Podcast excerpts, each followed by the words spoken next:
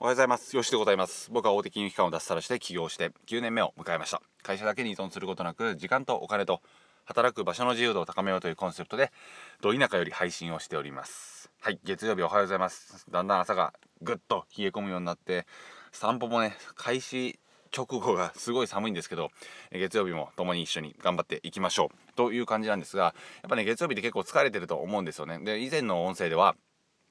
土日休み疲れてしまうと、えその時にね体が慣れてしまうので月曜日その感覚で行ってしまうと実際体は休み疲れてしまっているのに、えー休んだぞっていう風な気持ちになってしまって月曜日頑張ってしまうと疲れちゃうみたいな、えーそういったからくりがあるので注意してくださいみたいな感じの音声を取らせていただいたんですよね。で今回はですねその、まあ、何をやっていても何をやろうとしたとしてもどこからともなく小石は飛んでくるんだよっていうようなことを、えーちょっとご紹介していきたいと思います。まあ、ご紹介っていうか、えーまあ、こと私ヨッシーの話で言うのであれば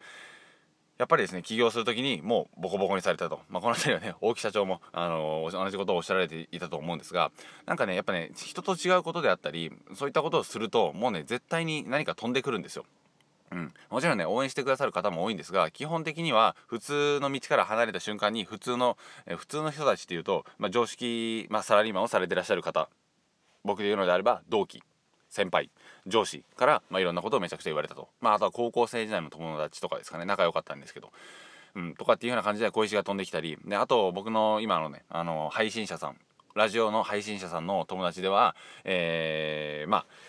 HSP というね HSP、うん、 Highly Sensitive Person っていう風な言葉を使ったがためになんかちょっとねあの心ない言葉が飛んできたりだとか。で僕もまあこういう発信をしているので、えーまあ、僕はね結構その長いので慣れてはいるんですけどやっぱりねまだまだ届いたりするんですよね。まあほとんど届かないんですけど1年に1回ぐらいですかね、えーたまに来ます。あ来たなっていうような感じなんですが。でそういう風になっていくとあのーまあ HSP の友達もそうなんですけどやっぱりね気がそっちに行ってしまうんですよ。で気がそっちにね流れていくというかどうしてもねあのまあ気にしないっていう風な感じにはなるんですけどやっぱりねどうしても心の中ではちょっとだけ疲れてしまってっていう風な消耗が積もり積もっていくので本当にね何を始めるにしたとしても絶対にどっかから変な小石が飛んでくるっていう風なことをうーんまあ覚悟っていうんですかね覚悟、うん、発信するのであればやっぱりねなんとかね覚悟しつつここに耐えるというか飛んでくるっていう覚悟を持った上でじゃあどう対処していくのかまあ経験がものを言う、うん、慣れがものを言うじゃないんですけどそういう状況が必ず来るっていうようなことをうん、ちょっとだけね意識をしておくだけでも違うんじゃないかなと思ったりします。でまあ当のその小石をね投げてくる人たちっていうのはまあ一般的には多くの場合は自分があまり自分の今の人生に満足いかれていないケースっていうのがめっちゃ多いんですね。でその後に、えーその人たちに向かって小石を投げることによって、まあ、僕が例えば小石を投げられたとするのでするのであれば、うん、ちょっとまあ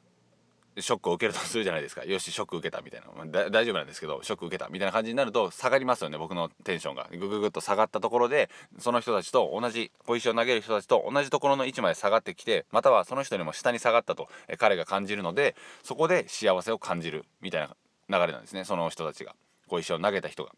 小石を投げた人が自分のポジションよりも私をよしを下げようとして投げてきて下がったと確認した時に幸せを覚えるっていうような感じなので結構ねそのポジティブなあのー感情が生まれてるんですよ。